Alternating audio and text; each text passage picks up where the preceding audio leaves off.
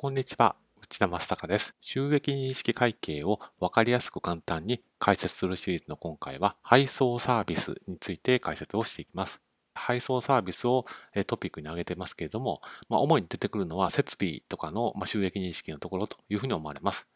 で具体的に言いますと、設備をユーザーへ販売する場合、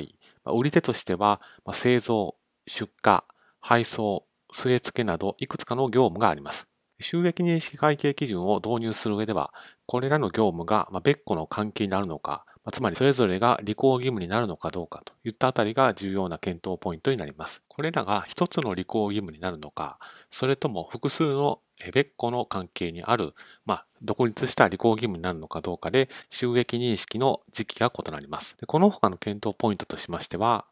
まあ、一時点、一定期間の検討なんですけれどもま、今回はこちらのトピックには特に触れない予定です。で収益認識の時期についてですけれども、一時点とか一定期間の検討っていうのは、まあ、会計基準38項のところですけれども、まあ、検討は非常に大きなトピックなんですけれども、仮に、えー、今回のトピック、設備を製造して、えー、引き渡してといった、まあ、一連の業務が、まあ、一時点に充足される履行義務と仮定したら、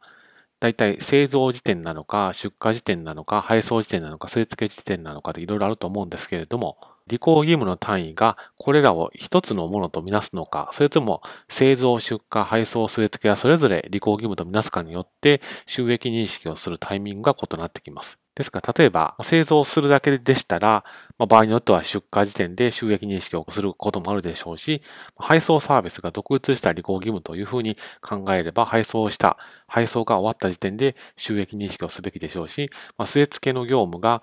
独立した履行義務というふうに判断されると、据え付けが終わった時点で収益認識をすることになると。そんな感じで、詳細な検討は必要ですけれども、履行義務の単位によって収益認識をするタイミングが異なってくるということになります。なので、非常に履行義務の単位はどうするのっていうのが非常に大きな検討ポイントなんですけれども、会計基準の条文で言いますと34項と6項が履行義務についてメインで触れています。で詳細は後日改めて解説差し上げますけれども、例えば相互依存性とか相互関連性などが主な検討ポイントになるというふうに思われます。つまり、セットで顧客へ提供しないと、まあ、契約で取り交わしている機能をその設備が果たせないとケースだと、やはり相互依存性、相互関連性が非常に高いというふうに判断されて、一つのまとまりとなった履行義務というふうに考えられる可能性が高くなります。なお、配送サービスについては、この収益認識会計基準の適用指針で、特別な規定が設けられています。